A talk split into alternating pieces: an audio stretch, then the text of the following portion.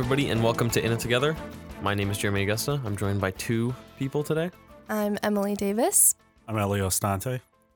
And um, so much has happened over the past week, including two domestic terrorist attacks, both of which the president does not want to take responsibility for, although he may be responsible for both of them. um, the one that's coming to mind in particular was the second one where a Jewish um, synagogue. synagogue was shot up, eleven people killed, if I'm if I remember correctly. Um, and there was a some sort of social media post by the person who did it saying, um, like, talking about the caravans that Donald Trump has been beating the war drums over and saying that he's, quote unquote, going in. So, like, that's a direct cause and effect of some of the rhetoric that we've been hearing from the president. Um, I'm not really surprised. I think, I think you're making a leap to say that, wow, Trump is responsible. I think, yeah, Trump's rhetoric is terrible, but to say that he has in some way encouraged this sort of violence against the Jewish people is quite a leap. Because he moved the uh, embassy to Jerusalem, he's been nothing but like a friend to Israel, and like much of his foreign policy in the Middle East is geared towards either protecting Israel, supporting them militarily, or giving them money. And I, I can't, I couldn't find any sort of rhetoric of his that directly points to him himself saying anything negative about Jewish people. I understand that there are dog whistles, but none of none of his dog whistles have even come close to being being like, oh, we should mm. kill Jewish people. Like, I could understand if someone shot up a mosque, then you could make that stretch. Right. But against Jewish people, this person, I, I don't think the the jump is right to say that Trump could be responsible for this shooting. I mean, his son is... Not his son. Jared his Kushner, son-in-law son is Jewish. Obviously, he doesn't have a huge problem with that. Not that he's been yeah. particularly public. Yes, he's beditted in everything else, but I don't think you can say he's solely responsible for it. But like Donald Trump's like hardcore MAGA base, like the R slash Donald people, don't see like Jared Kushner as being like like they don't see Jared Kushner. There's a there's this weird disconnect where they blame Jews for all the world's problems. Like the society that this guy was part of. The, that is a group of Trump fans who blame the Jews for all of their issues. Mm-hmm. And like other political, like other Republican, like political operatives have been continuously blaming things on George Soros and like saying George Soros is going to buy an election. And so like his accusation, I, I mean, you're right. Like there is no very like clear line of relation, but I think there's such a commonplace thing of Donald Trump saying that like violence is not bad. Like saying, um, like telling people to hit, like his supporters to hit people at his rallies who are protesting, and saying that he supported a politician who body slammed a reporter, mm-hmm. and like saying he could shoot somebody in in like Times Square and get away with it. Like violence is just part of Donald Trump's rhetoric, and people hearing that over and over and over again. Like the guy who groped a woman on a plane, he was like, the president said it was allowed. Like it's it's clear that his like the way he talks is definitely influencing some part of America to do things that are not right. So let's go back to your first point about these the the people on that subreddit, the R Donald and like the four chan people. Yeah. What I've I've had this common gripe throughout this entire Trump candidacy and Trump presidency is that people have people have put their own beliefs, fears, and aspirations into a man who does not in any way reflect or encourage those beliefs. And so the the crazy people that are saying, oh, Jews are the problem in the world, and then they say, okay, well, Trump is going to take care of it.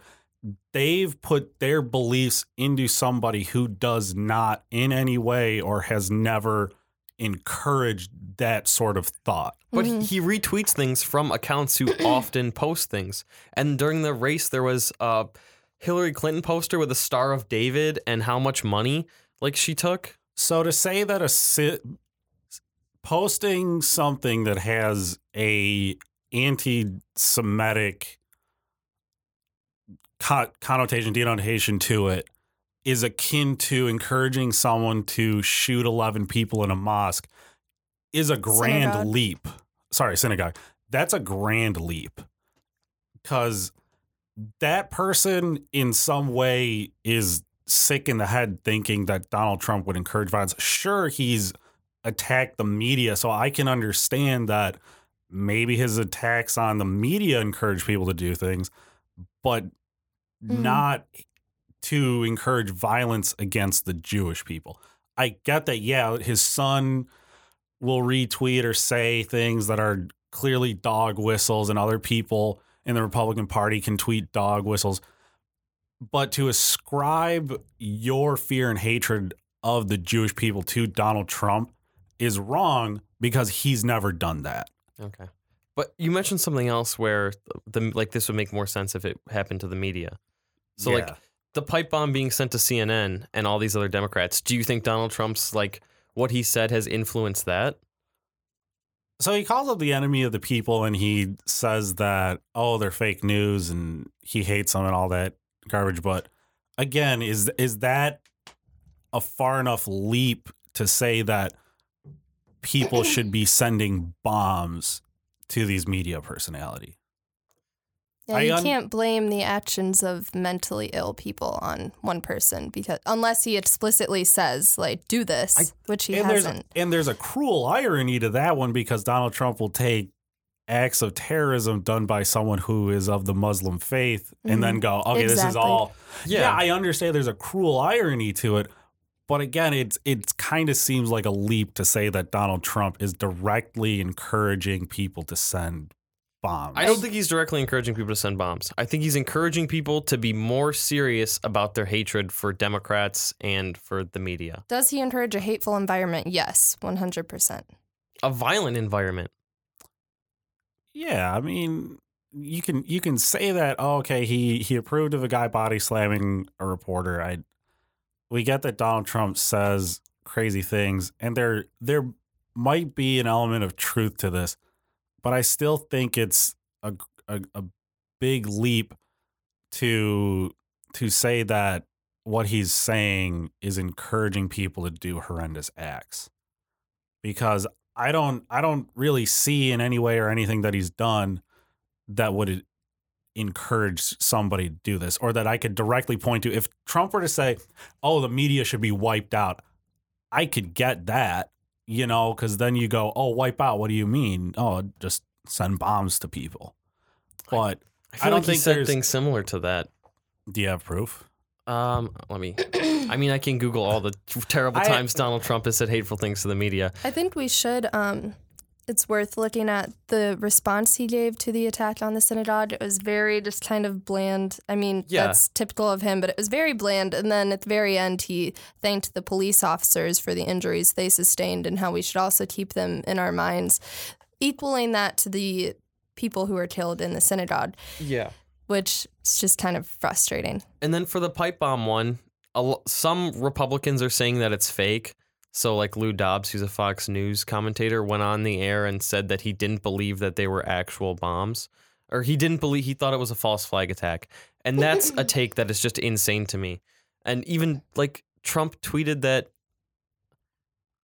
the bombs were bad because they were stifling Republican turnout to votes, which was ridiculous to me.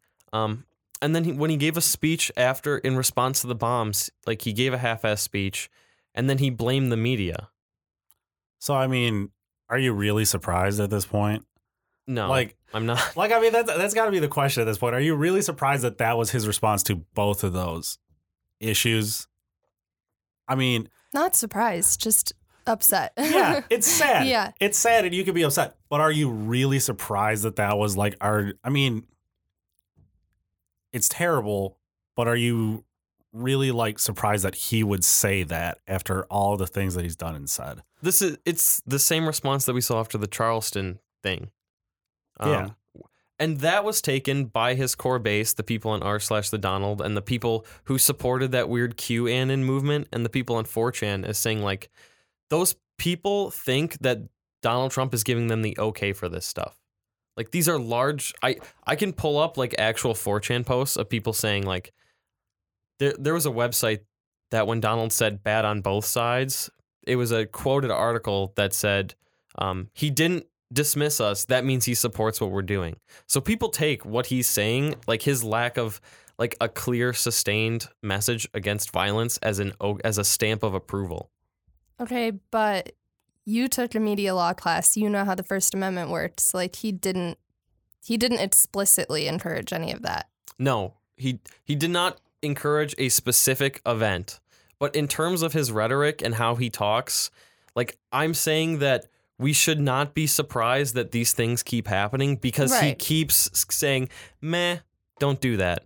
Or I, yeah, I do think that during this administration, we've, at least in my opinion, I think we've had a more intense, just kind of stressful, hateful environment all around the country. And there has been a lot of horrible situations like this. And I do think it will continue to happen. But happened under Obama, happened under Bush. Yeah. You know? I'm, they're more personal this time around. They're more personal and they're more visceral. Like the guy who sent all the bombs, his mm-hmm. relative said there was a turning point in him when he went to a Trump rally. And after that is when he started going crazy. So well, again, that's one of those things that people are ascribing their weird ideology and their terrible belief system to a man that doesn't believe in what they're saying. But he and doesn't dismiss what they're saying. I do believe he tweeted something saying that this violence is unacceptable and that this is not okay. I, I still think that's just lips. It's like when, at the beginning of his speech when he says, like, we cannot, like, we can't have division in this country and we need to come together. And then he spends the last ten minutes talking about how bad the media is and how they're the enemy of the state. I think everything he does is gonna upset you, Jeremy.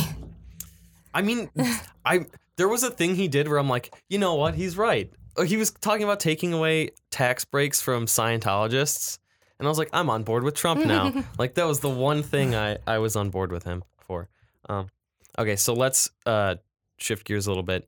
Um, I was reading a lot of articles about people saying that Mitch McConnell it should be like the new blueprint for how Democrats need to combat Republicans and combat Republican victory. And I'm so conflicted on whether or not Democrats should stoop to the same level as Republicans effectively. So by like gerrymandering, which Democrats do, packing the courts, which Democrats would do if they could. Um, although the Republicans like to prevent voting and they take a hell of a lot more corporate money than Democrats. Like, but are there things Democrats can do to like play dirtier and to try and even the playing field? Any any any idea? Like, how do you feel about that? About the notion of Democrats abandoning the like moral high ground it seems that they have right now? There is, there should be a noted distinction between doing what Mitch McConnell does in Personally? the Senate, okay, in terms of him using the Senate's rules to favor his own party and yeah. and skirt around proper proceed, not proper procedure, but etiquette and decorum of the Senate. And then there should also be the distinction to what re- Republicans have put forward as one of like, as probably the most effective strategy to win state and federal legislature seats that has probably ever occurred. Mm-hmm. So to Mitch McConnell, I think that Democrats shouldn't, if they regain power in the next couple of years, just because it just totally breaks down the Senate even more mm-hmm. to an even worse spot than it is. And it just keeps this cynicism going, which just keeps continually breaking down the government, mm-hmm. which hurts. I know it sucks to say it because, you know, why do some people think, why do Democrats have to take the high ground? But they should, if they are really interested in restoring government to like a proper proper functioning position. And then on the other side, where we're talking about Republicans gerrymandering and taking people off voter rolls, I think that Democrats shouldn't do that because it breeds even more cynicism and disenfranchisement in regular voters. So if if Democrats were to horribly gerrymander a state like Michigan, you're just going to make people even more upset and more disappointed in the system. Exactly. And that's not good. Whereas if they really want to, Democrats and good-minded people could support Proposal two. I don't. I, I think don't it is my or, mind made up about that one. Proposal two that's on the ballot. Let people re- right re- redraw the voting districts. Yeah, yes. Let an independent commission that is not partisan favored redraw voting districts. And then there's also Proposal three, which is that I think it's anytime you, um, anytime you get a driver's license or something, automatic voter registration. Yeah, it's an automatic voter registration. That's the way to go. Yeah, because mm-hmm. that. brings more people into the democratic process, makes it easier mm-hmm. for people to vote. And that's what the functioning democracy needs, not mm-hmm. more cynicism and more backpedaling into just bland, unfettered partisan favoritism. Right. Yeah. And that just keeps the cycle going, and it'll flip-flop again in another few years, and that's just not what we want at all. Okay. The like places like Georgia where they're having these huge voter purges, like I think those places are... N- With that type of government, I don't think those places are ever going to have the opportunity to, opportunity to vote on proposals like our Proposal two. And if they do, people who would vote yes on it, I think, would be purged from the voter polls again. I, I don't know. There's I don't know what the solution to that is. Like, so the solution to that is that Democrats, if they want to win in a state like North Carolina, they obviously need to register more people to vote. Yeah. So if they get knocked off those voter rolls, the state still notifies people that they've been taken off yeah, voter, been taken off. voter rolls. So it's partially on the duty of the person to resubmit the forms. And Democrats can say, okay, we'll set up shop in this neighborhood and we'll help people re-register to vote, and do that for them. And then if you're going to take that, oh, just... purging voters from from voter rolls voter. is the reason Democrats have lost in southern states, you're kind of living in a fantasy where Democrats have had the perfect candidate, perfect campaigns yeah. against... Their candidates have been pretty shit. So, mm-hmm. so it's Democrats just put up no fight, and they can't find any candidate to go against this person. That, whereas if Democrats, instead of just being this horribly narrow-minded small tent that they've kind of built for them right now. The small tent party? Yeah. If they if they can break out of that and actually run candidates for local issues and actually have a charismatic leader, they could break through that and then start actually... formulating a plan to, to, to take win. Back like you can power. see... You can see that in Florida that Andrew Gillum, he's a really char- charismatic person. He looks good on camera. He speaks really eloquently. And he's his campaign is doing everything he can to bring voters, put voters back onto the rolls. And he's campaigning. He's one of those high ground Democrats, like respectful. and Yeah, and he's taken the approach to run just on issues that people in Florida take want to hear. Yeah. Because mm-hmm. he's going to try and be the governor. He's not trying to run on some national issue. Right. Yeah. Okay. So, I mean, there's there's a lot Democrats can do. They have just sucked not do, since not yeah. twenty ten. Didn't Isn't there a stat like Democrats have lost more uh, seats nationally between like two thousand eight and twenty sixteen than any party has ever lost before?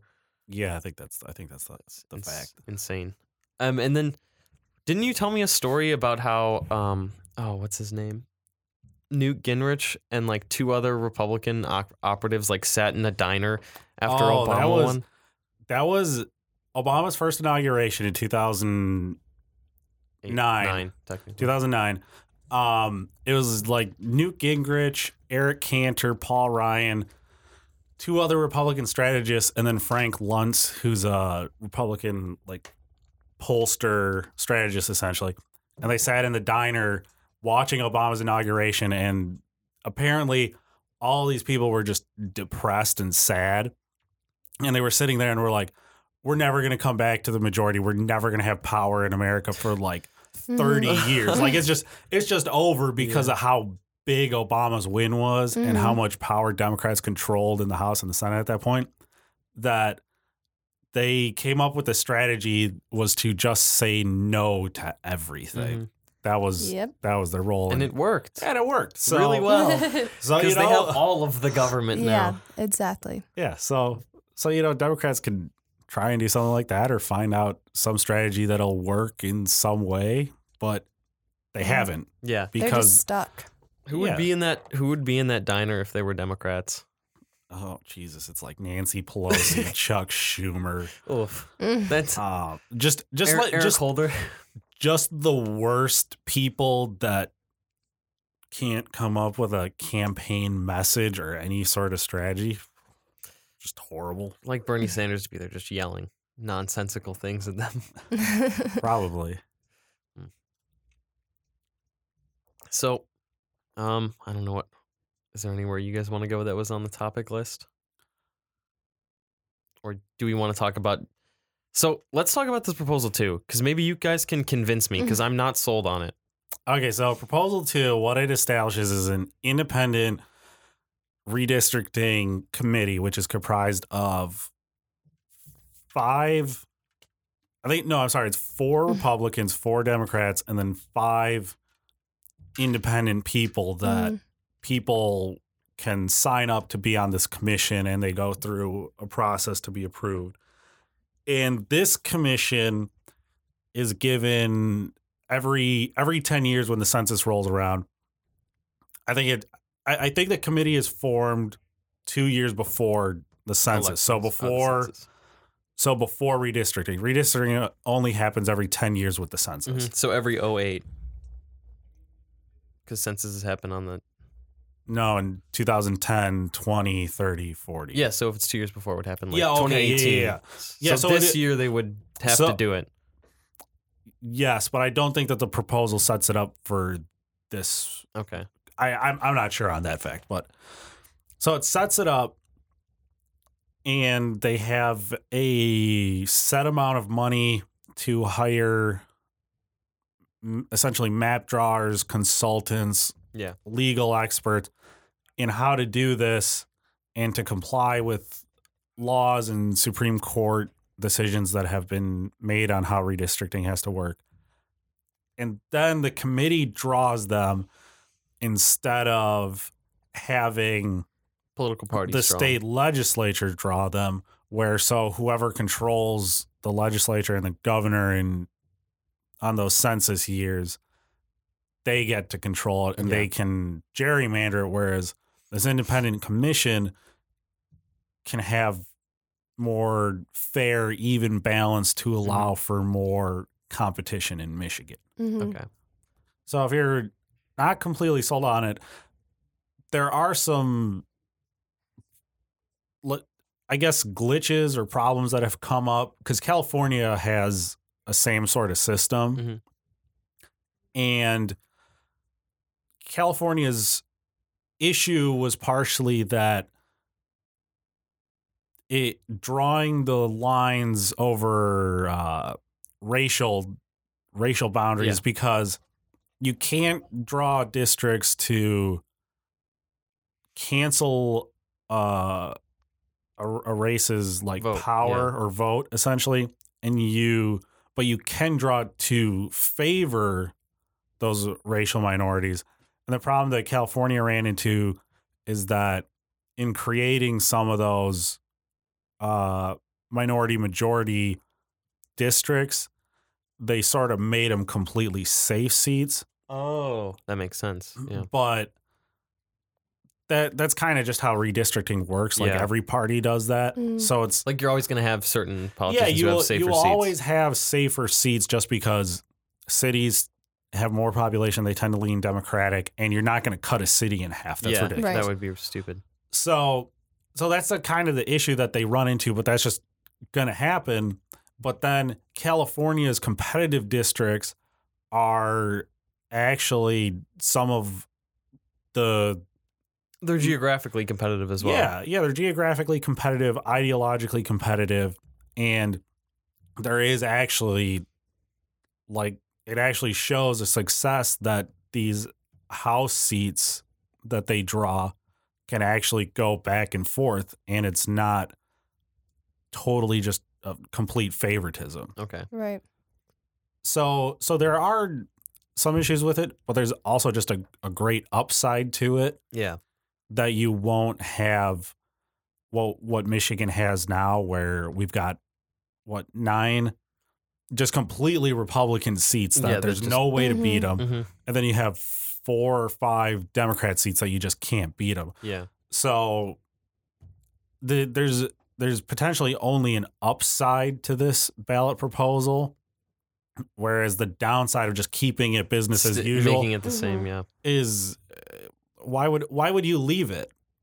Yeah. If, mm. if the system doesn't work, why would you leave it? Like, at least try something different. See how it goes. Yeah. If it doesn't work out, we'll try something else. That's how it goes. My worry was they're going to have, like, Joe Blow, random dude who has, like, a, who works at, like, a truck stop. He, this is my fictional person who's going to mm-hmm. be making the districts. Right. So him and, like, the, is it ten people in the committee? No, it's uh,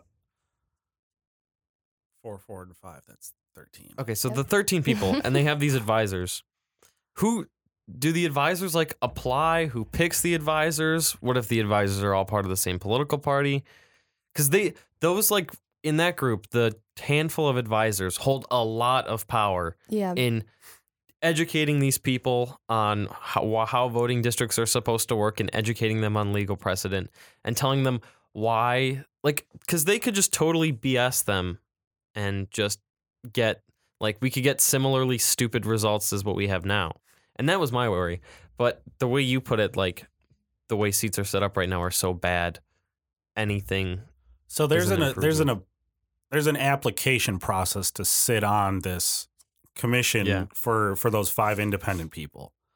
And those people have to go through background checks. They, I think they can't be registered to any party. Mm-hmm. And then they can't have a relative who would run in an election. Yeah. And they can't have run in yeah. an election for so, like uh, six years or something. Yeah, so there's so there's some, I guess, protection against complete political favoritism. Yeah, and then in the terms of the advisors and consultants that you're worried about, they also have to undergo an application process, and then a lot of these people you're pretty much I you're you're pretty much guaranteed to know who these people work for. There yeah. are there are obviously Republican lawyers, Democrat Democratic lawyers that work for the party, but then there's also just other people that understand how redistricting works, mm-hmm. how they should be run, that do just offer support to legislatures when they're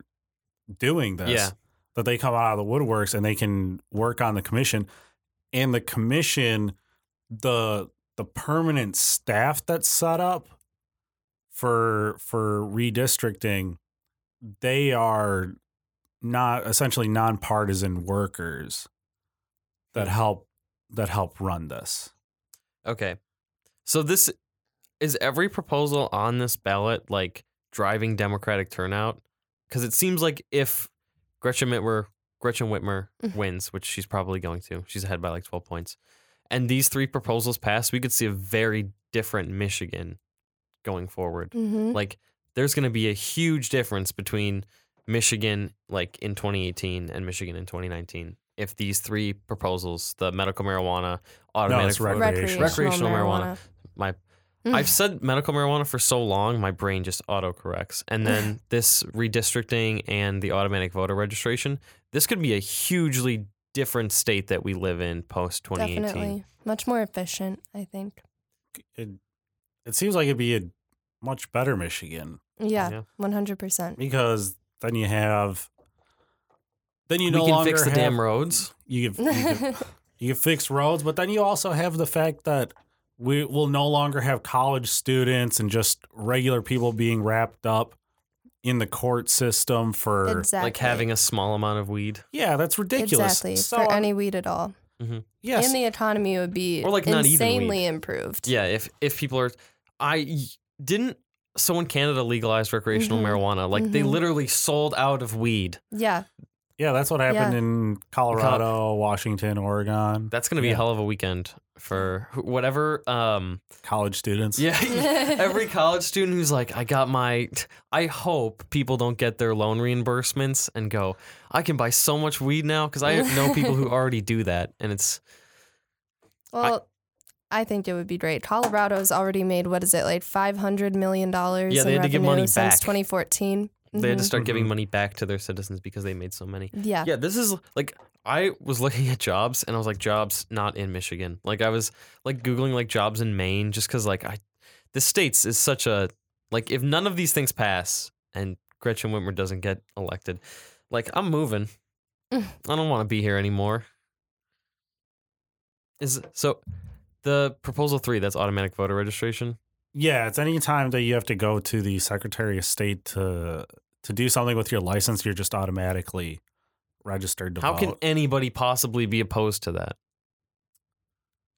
I doubt a lot of people will. Yeah, there's... Uh, well, it's a pretty common... It's just like keeping up with modernization, and as we advance, you know, things like that are just going to probably be like common sense. Oh, yeah, we can pass that. Yeah, yeah, and I mean, anybody who's got a fear out there that they say, oh, well... if you go to the Secretary of State and you get a license, you're registered to vote, or they're be like, oh, well, then you can just show up at the polling booth. It's like, yeah, no, that's not the way that it works. Like, you still have to show your I D at a polling at a at a polling. I was actually yeah. kind of confused when I went to a polling place and they were like, "Do you have your driver's license?" And I was like, "I, I mean, yeah."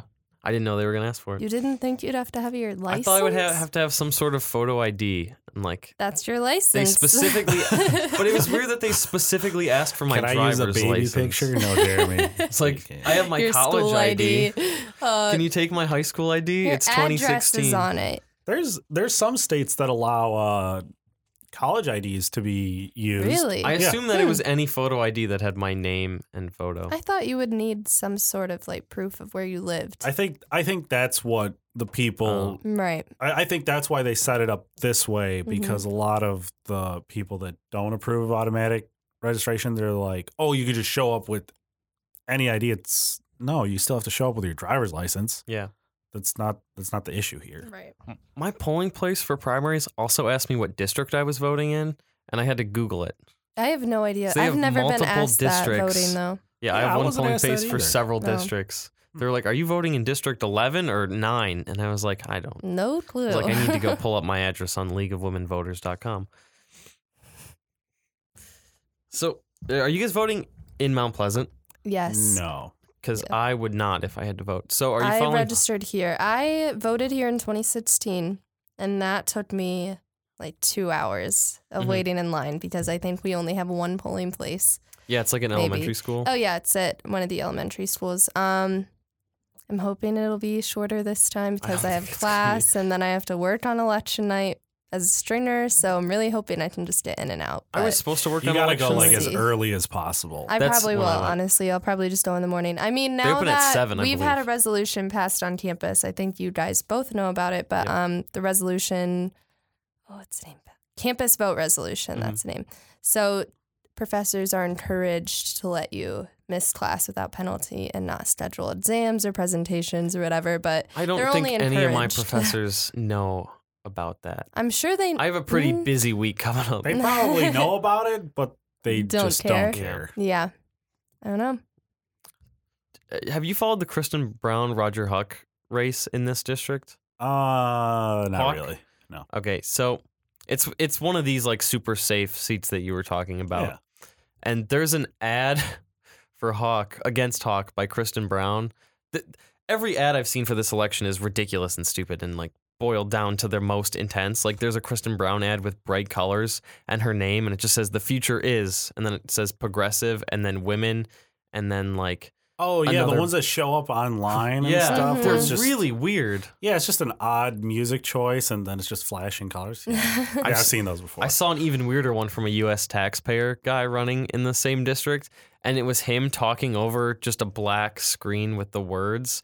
And then it cut to him standing in front of a green screen that was just white, so they didn't even need to use a green screen. And then, like, talking over himself, and then it cut back to him talking. It was just the weird... And, like, the logo was kind of off-center. It was the weirdest thing ever. Any college kid here could have made a better ad video than that. Anything else you guys want to talk about? Mm, Not that I can think of at the moment. Anything to plug? Definitely vote. Vote. Well, yeah, yeah. vote. Tuesday, November sixth, vote. You absolutely should and need to. It's a long drive for me to go home and vote, but I think I'm going to have to do it. Yeah, you definitely have to do it. You can't not vote. You can't be on this I podcast can't be on this and podcast not vote. And not vote. I forgot to mail in my absentee ballot in time. Oh, well, that's, well, on that's you. Your fault. Yep. Yeah, it is my fault. I'm driving home just because I don't I don't care that much. Yeah, I'm just into it. I have I have one class on Tuesday, so I have oh, to lucky dr- you. I have to drive home. No, I have a six thirty class. Jesus Christ, and I'm giving a presentation. I might not be able to vote. Mm. Damn. Well, we'll find out next week. What? Uh, so it's Tuesday, the election. So we're gonna have always not on Tuesday. This coming Tuesday. Yeah, next, next Tuesday. Tuesday. So we're gonna have one podcast the day before, or the Two podcast coming before, out the day yeah. before. So we should run down the candidates and the proposals and talk a little bit about that so people Definitely. Can have something to... Sweet, so look forward to that. Yeah. Yeah. Thank you guys for listening. Thank you.